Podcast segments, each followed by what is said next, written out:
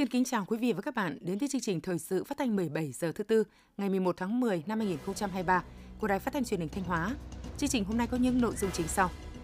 Ban chấp hành Trung ương tổ chức hội nghị trực tuyến toàn quốc nghiên cứu quán triệt triển khai quyết định số 57 ngày 15 tháng 6 năm 2023 của Bộ Chính trị về tiếp tục nâng cao chất lượng, hiệu quả công tác thông tin đối ngoại trong tình hình mới. Cộng đồng doanh nghiệp doanh nhân tỉnh Thanh Hóa luôn đi đầu và có nhiều đóng góp thiết thực cho công tác an sinh xã hội, từ thiện nhân đạo tại địa phương. Bệnh nhân mắc đái tháo đường ngày càng gia tăng và trẻ hóa. Tiếp đó là phần tin thời sự quốc tế. EU học khẩn thảo luận về xung đột giữa lực lượng Hamas và Israel. Tây Bắc Afghanistan lại có động đất mạnh. Sau đây là nội dung chi tiết.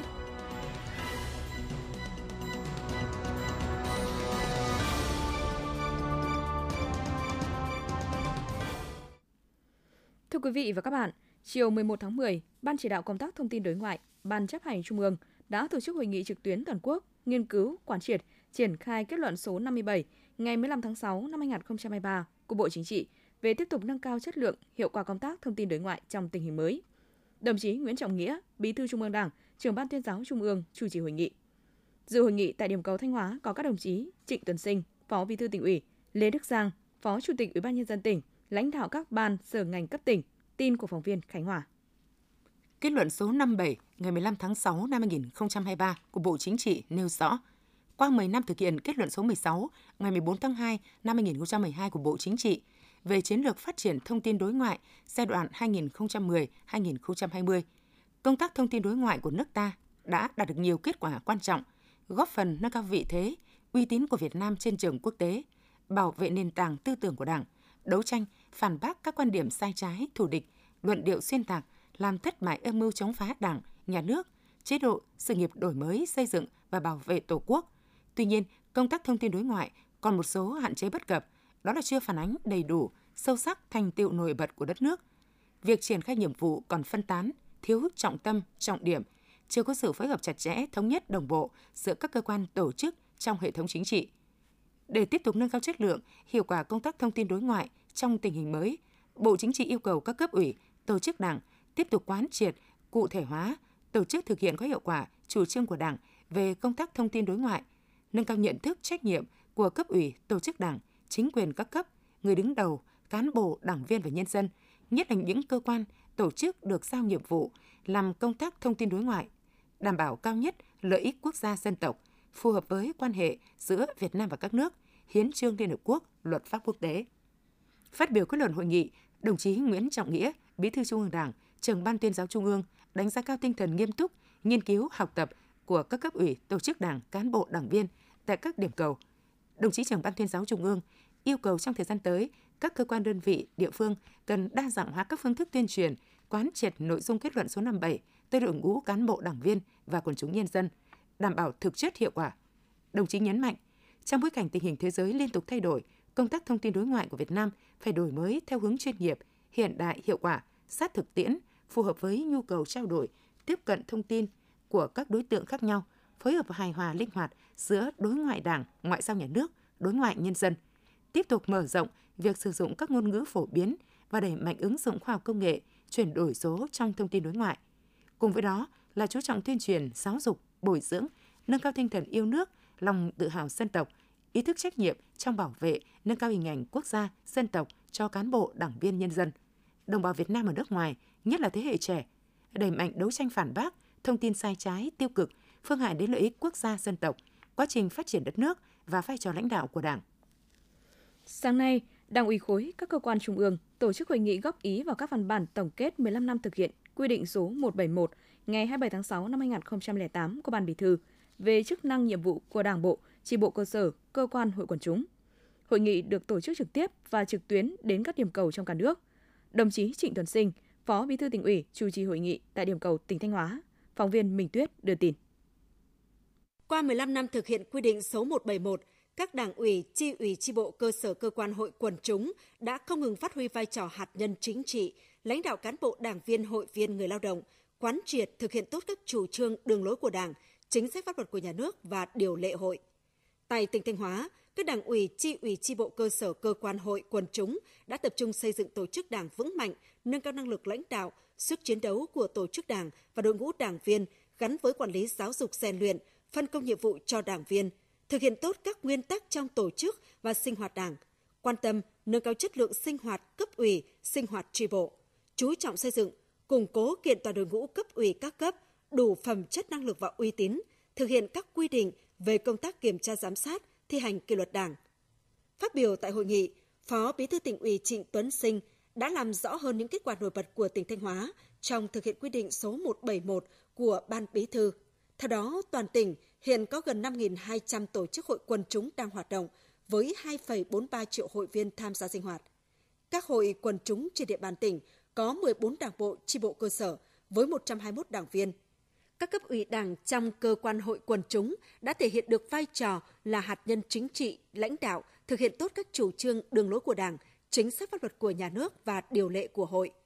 Từ thực tiễn triển khai thực hiện quy định số 171 của Ban Bí thư trên địa bàn tỉnh, đồng chí Phó Bí thư tỉnh ủy Trịnh Tuấn Sinh đề nghị Trung ương bổ sung thêm nội dung với trách nhiệm nêu gương trong nhiệm vụ của Đảng bộ chi bộ cơ sở cơ quan hội quần chúng được quy định tại điều 4 của dự thảo quy định sửa đổi bổ sung quy định số 171 đảm bảo theo đúng quy định số 101 ngày 7 tháng 6 năm 2012 của Ban Bí thư và quy định số 08 ngày 25 tháng 10 năm 2018 của Ban chấp hành Trung ương về trách nhiệm nêu gương của cán bộ đảng viên.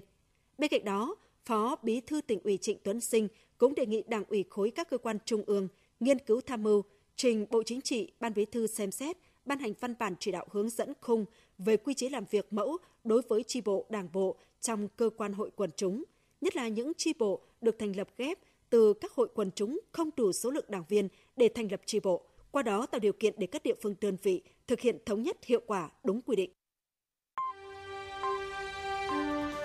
Quý vị và các bạn đang nghe chương trình Thời sự phát thanh của Đài Phát thanh Truyền hình Thanh Hóa.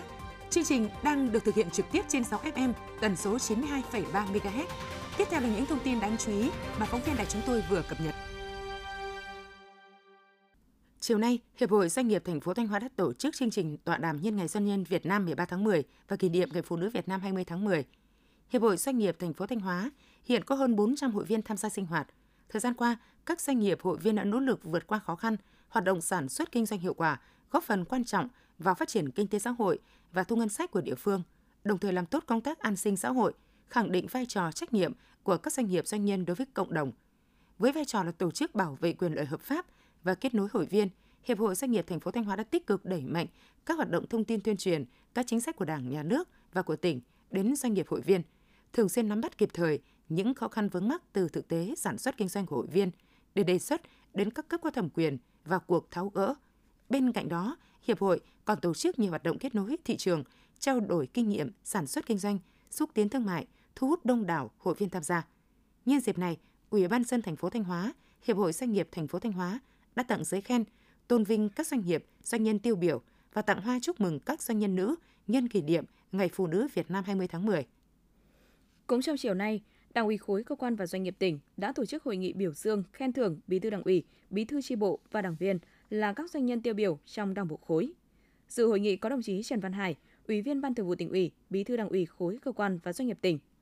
Phát biểu khai mạc hội nghị, đồng chí Trần Văn Hải, Ủy viên Ban Thường vụ tỉnh ủy, Bí thư Đảng ủy khối cơ quan và doanh nghiệp tỉnh biểu dương, đánh giá cao những đóng góp của các doanh nghiệp, doanh nhân cũng như sự cố gắng của các cấp ủy Đảng cơ sở trong việc lãnh đạo doanh nghiệp phát triển sản xuất kinh doanh, thực hiện tốt trách nhiệm với xã hội. Qua nửa nhiệm kỳ thực hiện nghị quyết Đại hội Đảng bộ khối nhiệm kỳ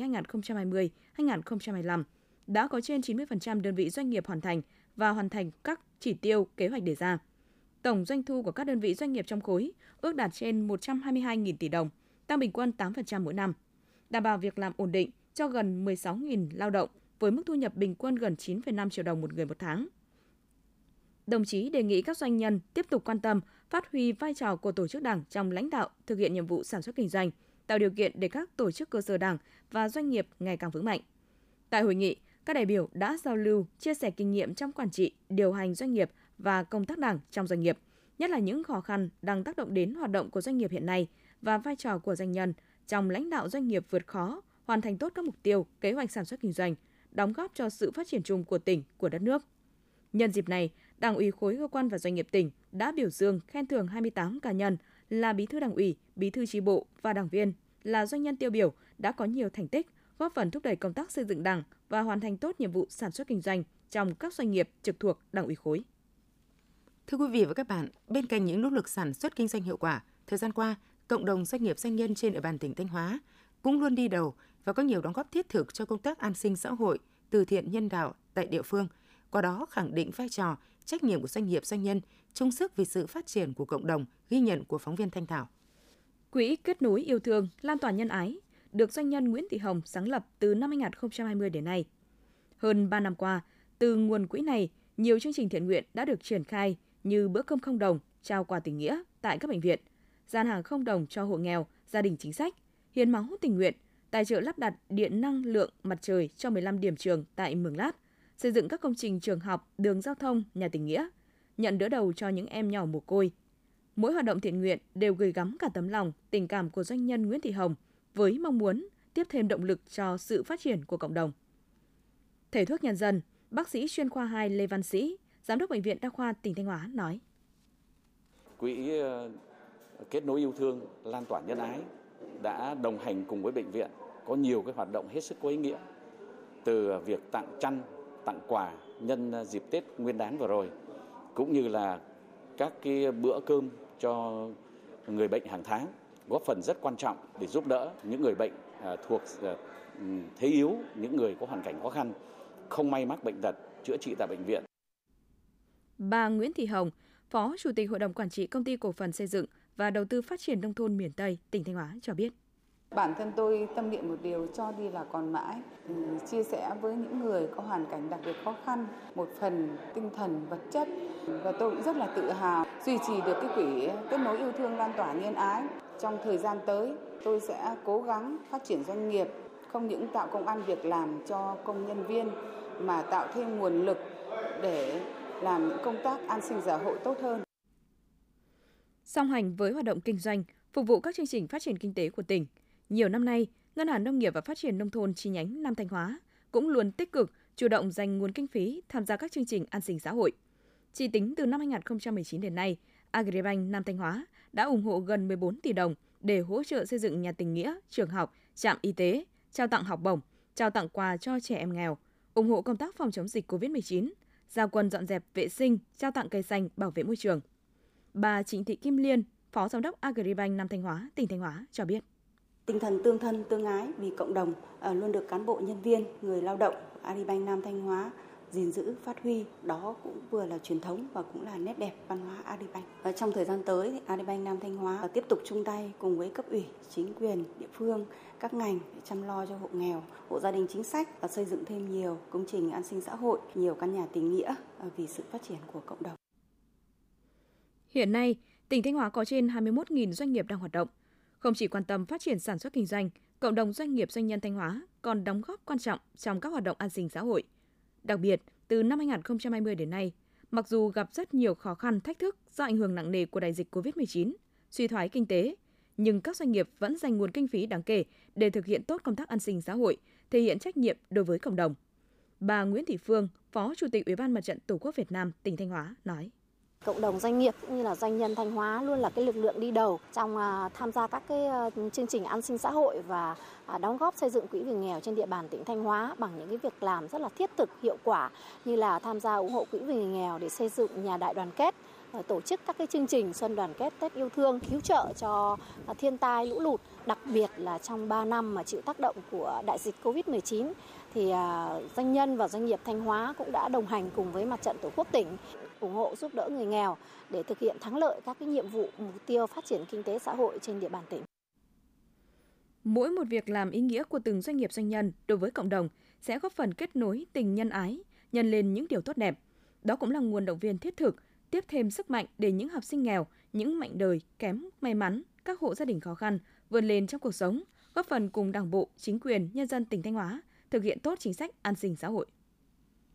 Thưa quý vị và các bạn, mặc dù gặp nhiều khó khăn do ảnh hưởng của hậu đại dịch COVID-19, thế nhưng các doanh nghiệp trên địa bàn huyện Thiệu Hóa vẫn nỗ lực ổn định sản xuất, đảm bảo việc làm cho người lao động, phản ánh của phóng viên Tưởng Vân. Công ty trách nhiệm hữu hạn Thiệu Đô đóng trên địa bàn xã Thiệu Đô, huyện Thiệu Hóa, Thanh Hóa, hiện có 10 dây chuyền may áo sơ mi, 3 dây chuyền may quần áo vét tông. Vượt qua những khó khăn do ảnh hưởng của đại dịch COVID-19, ngay từ đầu năm, công ty đã chủ động tìm kiếm đơn hàng xuất khẩu, đồng thời đẩy mạnh sản xuất kinh doanh. Cùng với đó, công ty cũng đã và đang nghiên cứu, thiết kế mẫu và may áo sơ mi phục vụ thị trường trong nước. Vì vậy, từ đầu năm đến nay, mặc dù nhiều doanh nghiệp trong và ngoài tỉnh gặp khó khăn về sản xuất kinh doanh, nhưng công ty trách nhiệm hữu hạn Thiệu Đô vẫn đảm bảo đơn hàng. Các sản phẩm đều được xuất khẩu sang Mỹ, Nhật Bản và các nước EU, mang về doanh thu lớn, tạo việc làm thường xuyên cho gần 1.200 lao động với mức thu nhập trung bình là 8 triệu đồng một người một tháng. Ông Lê Nho Thắng, giám đốc xưởng vét, công ty trách nhiệm hữu hạn Thiệu Đô, huyện Thiệu Hóa cho biết.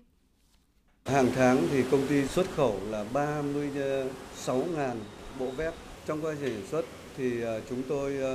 luôn được các chuyên gia à, nước ngoài làm đến đâu người ta kiểm soát đến đấy. Vì thế cho nên là cái sản phẩm của chúng tôi gần như là đảm bảo được 100% đến tay khách hàng thì khách hàng ờ, rất hài lòng trong cái vấn đề về chất lượng. Thời gian tới đây thì công ty cũng ờ, thứ nhất là duy trì cái ờ, sản xuất các mặt hàng đồng thời thì cũng mở rộng thêm một dây chuyền nữa đầu tư đặt tại công ty trách nhiệm hữu hạn Thủ Đô để đáp ứng được những cái đơn hàng của khách hàng đi ba thị trường châu Âu, thị trường Nhật, thị trường Mỹ. Được biết, từ quý tư năm 2022 đến thời điểm này, hầu hết các doanh nghiệp tại Thanh Hóa nói chung và các doanh nghiệp trên địa bàn huyện Thiệu Hóa nói riêng đều gặp nhiều khó khăn do thiếu đơn hàng, giá đầu vào tăng. Một số doanh nghiệp phải dừng một phần hoạt động hoặc chấp nhận đơn hàng giá thấp để duy trì sản xuất. Trước tình hình thực tế đó, các doanh nghiệp trên địa bàn huyện Thiệu Hóa đã tập trung thực hiện nhiều giải pháp nhằm tìm kiếm đơn hàng, duy trì sản xuất nhằm đảm bảo việc làm, thu nhập cho người lao động. Chị Trịnh Thị Vân, công nhân công ty trách nhiệm hữu hạn Thiệu Đô, huyện Thiệu Hóa chia sẻ. Tôi ờ, hiện tại là đang làm ở công ty trách nhiệm hữu hạn Thiệu Đô ạ. Tôi ờ, công tác ở đây là được ờ, 10 năm, môi trường làm việc rất là tốt, chế độ bảo hiểm và mọi thứ đều rất tốt và đầy đủ ạ. Với mức thu nhập hàng tháng là 10 triệu đồng ạ. Ông Trịnh Đình Chiến, trưởng phòng kinh doanh, công ty trách nhiệm hữu hạn thực phẩm công nghệ cao Tâm Phủ Hương, huyện Thiệu Hóa, Thanh Hóa chia sẻ. Công ty có ngành nghề kinh doanh chính là chế biến lúa gạo và các sản phẩm phụ sau lúa gạo. Vượt qua những khó khăn do ảnh hưởng của đại dịch COVID-19, giá lương thực không ổn định, công ty vẫn đẩy mạnh hoạt động sản xuất, thu mua được nhiều lúa cho bà con, giúp người dân không bị thương lái ép giá. Công ty Tâm Phú Hưng à, được hình thành từ 2020. Hoạt động à, chính của công ty là sản xuất lúa gạo. Trung bình à, cứ mỗi năm là công ty sản xuất và thu mua từ 10 đến 15 nghìn tấn cho bà con. Chúng tôi cũng đang ờ, phấn đấu dành riêng ra cái sản lượng để chúng tôi ờ, xuất khẩu ra một số các thị trường tạo công an việc làm cho địa phương và góp phần ờ, nâng cao thu nhập cho người dân. Huyện Thiệu Hóa hiện có 395 doanh nghiệp đang hoạt động, bao gồm các lĩnh vực sản xuất kinh doanh chính, vật liệu xây dựng, xăng dầu, dệt may, chế biến lương thực thực phẩm. Từ đầu năm đến nay, các doanh nghiệp trên địa bàn huyện Thiệu Hóa không ngừng nỗ lực tìm kiếm đơn hàng, đa dạng hóa thị trường, duy trì sản xuất ổn định. Hiện nay, các doanh nghiệp trên địa bàn đang giải quyết việc làm cho trên 8.000 lao động, với mức thu nhập trung bình từ 5 đến 8 triệu đồng một người một tháng. Nhìn chung, các doanh nghiệp thực hiện tốt các chế độ, chính sách về bảo hiểm xã hội, bảo hiểm y tế và đảm bảo quyền lợi của người lao động. Sự nỗ lực vượt khó của các doanh nghiệp trên địa bàn đã góp phần quan trọng vào việc thúc đẩy phát triển kinh tế xã hội của huyện Thiệu Hóa nói riêng và Thanh Hóa nói chung. Xin được tiếp tục chương trình thời sự chiều nay với những thông tin đáng chú ý khác. Chiều nay 11 tháng 10, đoàn công tác Ban Văn hóa xã hội, Hội đồng nhân dân tỉnh Thanh Hóa đã có buổi giám sát về công tác quản lý và sử dụng nguồn vốn tín dụng chính sách xã hội đối với công tác giảm nghèo giai đoạn 2020-2022 tại thị xã Nghi Sơn – Tính đến ngày 31 tháng 12 năm 2022, tổng dư nợ các chương trình tín dụng chính sách xã hội trên địa bàn thị xã Nghi Sơn đạt gần 710 tỷ đồng, với 13.885 khách hàng đang còn dư nợ, tăng gần 83 tỷ đồng so với năm 2020. Dư nợ bình quân đạt hơn 51 triệu đồng một hộ. Chất lượng tín dụng được duy trì ổn định, công tác đôn đốc thu hồi nợ đến hạn thực hiện hiệu quả, hạn chế việc phát sinh nợ quá hạn. Vốn tín dụng chính sách xã hội đã góp phần tích cực trong việc thực hiện mục tiêu quốc gia về giảm nghèo bền vững, giải quyết việc làm và xây dựng nông thôn mới, nâng mức thu nhập bình quân đầu người, giảm tỷ lệ hộ nghèo trên địa bàn thị xã cuối năm 2022 xuống còn 3,59%, giúp cho người nghèo và các đối tượng chính sách khác có điều kiện tự lực vươn lên, tạo việc làm, nâng cao đời sống, thu nhập. Đoàn giám sát, Ban Văn hóa xã hội Hội đồng nhân dân tỉnh ghi nhận đánh giá cao kết quả thực hiện chỉ tiêu tín dụng chính sách xã hội giai đoạn 2020-2022 của thị xã Nghi Sơn, đồng thời đề nghị Ban đại diện, Hội đồng Quản trị Ngân hàng Chính sách Xã hội thị xã tiếp tục chỉ đạo tổ chức triển khai thực hiện nhiệm vụ, phấn đấu hoàn thành các chỉ tiêu kế hoạch được giao. Đoàn cũng ghi nhận, tiếp thu những đề xuất kiến nghị của thị xã Nghi Sơn để báo cáo Hội đồng Nhân dân tỉnh và chuyển tới các cơ quan có thẩm quyền xem xét giải quyết. Ngày 11 tháng 10, Ban chấp hành Đảng bộ thị xã Nghi Sơn tổ chức hội nghị lần thứ 16, khóa 26, nhiệm kỳ 2020-2025, đánh giá tình hình thực hiện nhiệm vụ phát triển kinh tế xã hội, đảm bảo quốc phòng an ninh, công tác xây dựng Đảng và hệ thống chính trị 9 tháng, nhiệm vụ giải pháp trọng tâm 3 tháng cuối năm 2023 và một số nội dung quan trọng khác. Trong 9 tháng năm 2023, kinh tế xã hội trên địa bàn thị xã tiếp tục phát triển, thu ngân sách nhà nước trên địa bàn được 487,6 tỷ đồng. Tổng vốn đầu tư toàn xã hội ước đạt hơn 19.000 tỷ đồng, tăng 2,1% so với cùng kỳ. Tổng mức bán lẻ hàng hóa và doanh thu dịch vụ đạt hơn 9.100 tỷ đồng, tăng 16,8% so với cùng kỳ. Thành lập mới được 115 doanh nghiệp, bằng 76,6% kế hoạch tỉnh giao. Bàn giao mặt bằng cho các nhà thầu thi công 231,43 hecta tại 32 dự án. Lĩnh vực văn hóa xã hội được chú trọng, an ninh chính trị, trật tự an toàn xã hội được đảm bảo ổn định. Công tác xây dựng Đảng và hệ thống chính trị được tăng cường. 9 tháng kết nạp 336 đảng viên mới, đạt 87,2% kế hoạch. Để hoàn thành thắng lợi các mục tiêu nhiệm vụ năm 2023 ở mức cao nhất, trong 3 tháng cuối năm, thị xã Nghi Sơn quyết tâm đẩy nhanh tiến độ giải phóng mặt bằng, nhất là các dự án được tỉnh ủy và Ủy ban nhân dân giao, phấn đấu hoàn thành công tác giải phóng mặt bằng theo kế hoạch, phấn đấu hoàn thành nhiệm vụ giải ngân kế hoạch vốn đầu tư công trước ngày 30 tháng 11 năm 2023. Phối hợp với các sở ngành liên quan đẩy nhanh tiến độ thẩm định trình Ủy ban nhân dân tỉnh phê duyệt quy hoạch các phân khu đô thị, tăng cường quản lý quy hoạch, trật tự xây dựng, quản lý đất đai, khoáng sản và bảo vệ môi trường. Tiếp tục nâng cao chất lượng các hoạt động văn hóa xã hội, đảm bảo vững chắc quốc phòng an ninh, trật tự an toàn xã hội. Thưa quý vị và các bạn, bệnh đái tháo đường là nguyên nhân gây tử vong thứ ba trong số các bệnh không lây nhiễm tại Việt Nam sau tim mạch và ung thư.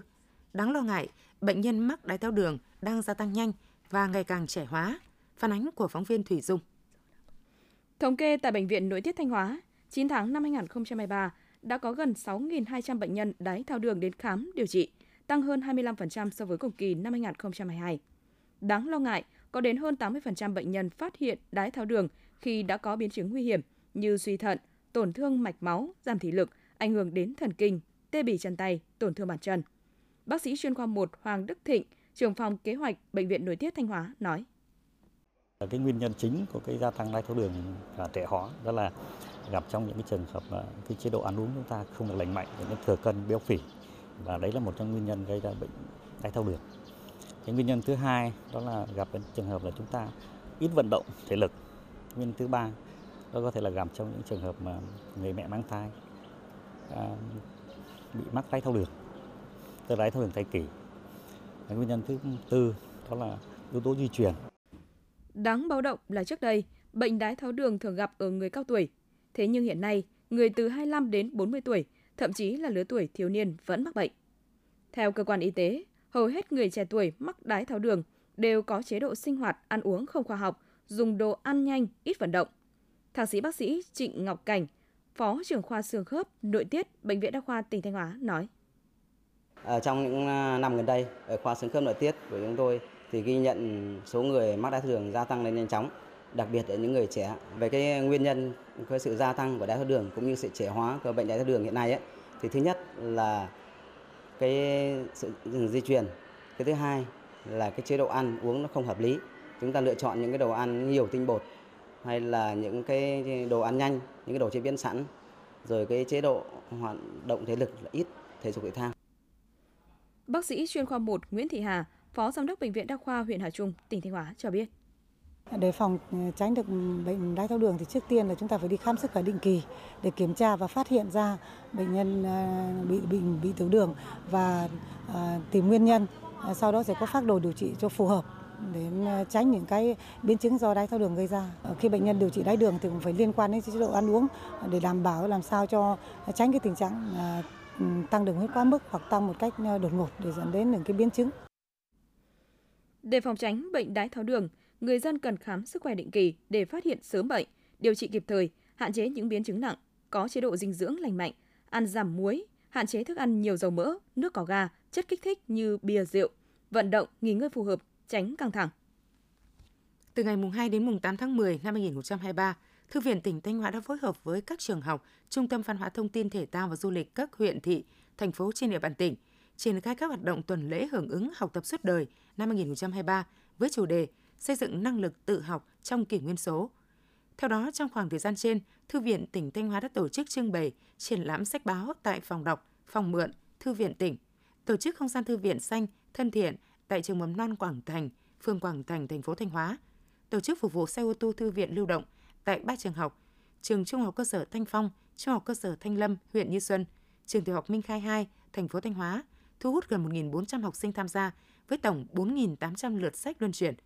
Cũng trong dịp này, Thư viện tỉnh Thanh Hóa đã trao tặng 510 bản sách cho 3 trường trung học cơ sở, tiểu học trên địa bàn tỉnh với tổng trị giá 45 triệu đồng.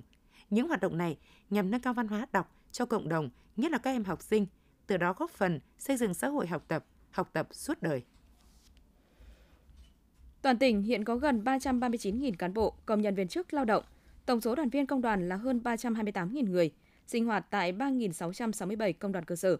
Những năm qua, hoạt động chăm lo bảo vệ quyền lợi ích hợp pháp chính đáng cho đoàn viên và người lao động luôn được các cấp công đoàn quan tâm với nhiều chương trình, hoạt động ý nghĩa thiết thực. Trong 5 năm qua, các cấp công đoàn đã huy động hơn 921 tỷ đồng trong 1 triệu 294.206 xuất quà cho người lao động vào các dịp lễ Tết, người lao động có hoàn cảnh khó khăn, xét hỗ trợ sửa chữa và xây mới 809 máy ấm công đoàn cho công nhân viên chức lao động có hoàn cảnh khó khăn với tổng số tiền 32,5 tỷ đồng. Thực hiện chương trình phúc lợi cho đoàn viên công đoàn và người lao động, các cấp công đoàn đã ký 343 thỏa thuận hợp tác với các doanh nghiệp trong việc giảm giá các sản phẩm và dịch vụ cho đoàn viên, người lao động. Kết quả, có hơn 420.000 đoàn viên, công nhân viên chức lao động được hưởng lợi từ chương trình với số tiền trên 30 tỷ đồng. Thực hiện nghị quyết của Ban chấp hành Tổng Liên đoàn Lao động Việt Nam về nâng cao chất lượng bữa ăn ca của người lao động, các cấp công đoàn đã chủ động tham gia với người sử dụng lao động chăm lo nâng cấp chất lượng bữa ăn, đảm bảo sức khỏe cho người lao động, góp phần nâng cao đời sống vật chất, tinh thần cho người lao động. Đến nay, đã có 366 doanh nghiệp tổ chức bữa ăn ca cho người lao động với mức từ 18.000 đồng một bữa ăn ca trở lên.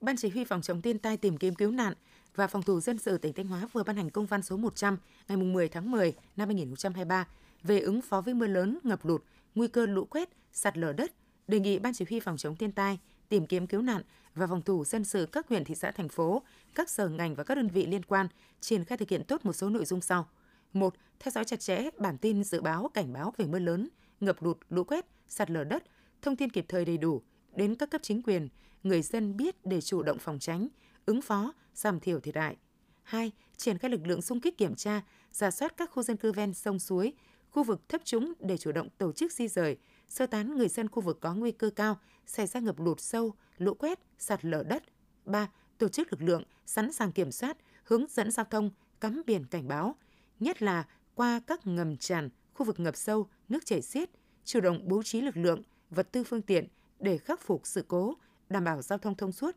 trên các trục giao thông chính khi xảy ra mưa lớn. 4. Sẵn sàng triển khai các biện pháp tiêu úng, bảo vệ sản xuất, phòng chống ngập úng khu vực đô thị, khu công nghiệp. 5. Kiểm tra giả soát, triển khai phương án, vận hành và đảm bảo an toàn các công trình hồ chứa đê điều thủy lợi thủy điện và hạ du. Đặc biệt là các hồ chứa thủy điện nhỏ, hồ thủy lợi sung yếu, các vị trí đang xảy ra sạt lở, bố trí lực lượng thường trực để vận hành điều tiết và sẵn sàng xử lý các tình huống có thể xảy ra. 6. Tăng cường các hoạt động tuyên truyền, phổ biến hướng dẫn kỹ năng ứng phó mưa lớn, lũ quét, sạt lở đất và ngập úng để người dân biết, chủ động phòng tránh, giảm thiểu thiệt hại.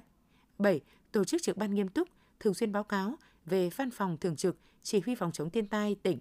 và văn phòng thường trực chỉ huy phòng thủ dân sự ứng phó sự cố thiên tai và tìm kiếm cứu nạn tỉnh. Theo thông tin từ Đài khí tượng thủy văn Thanh Hóa, từ đêm ngày 12 đến 13 tháng 10, khả năng xảy ra mưa vừa, có nơi mưa to đến rất to và rông. Do ảnh hưởng của không khí lạnh kết hợp với hoạt động của dài hội tụ nhiệt đới có trục qua Trung Bộ. Sau có xu hướng nâng trục dần lên phía Bắc, vì vậy khu vực tỉnh Thanh Hóa từ đêm ngày 12 đến 13 tháng 10, khả năng xảy ra mưa vừa, có nơi mưa to đến rất to và rông. Tổng lượng mưa khu vực đồng bằng ven biển và vùng núi phía Tây, Tây Nam của tỉnh có thể từ 50 đến 100 mm, có nơi trên 100 mm một đợt. Các nơi khác phổ biến từ 20 đến 40 mm. Dự báo tác động của mưa lớn kèm theo các hiện tượng lốc, xét và gió giật mạnh có thể gây ảnh hưởng đến sản xuất nông nghiệp, làm gãy đổ cây cối, hư hại nhà cửa, các công trình giao thông, cơ sở hạ tầng đề phòng nguy cơ xảy ra lũ quét, sạt lở đất tại khu vực vùng núi và ngập úng tại các khu vực trũng thấp. Cảnh báo cấp độ rủi ro thiên tai do mưa lớn, lốc xét và gió giật mạnh, cấp 1. Những thông tin vừa rồi cũng đã kết thúc phần tin thời sự trong tỉnh của Đài Phát thanh và Truyền hình Thanh Hóa. Tiếp ngay sau đây là phần tin thời sự quốc tế.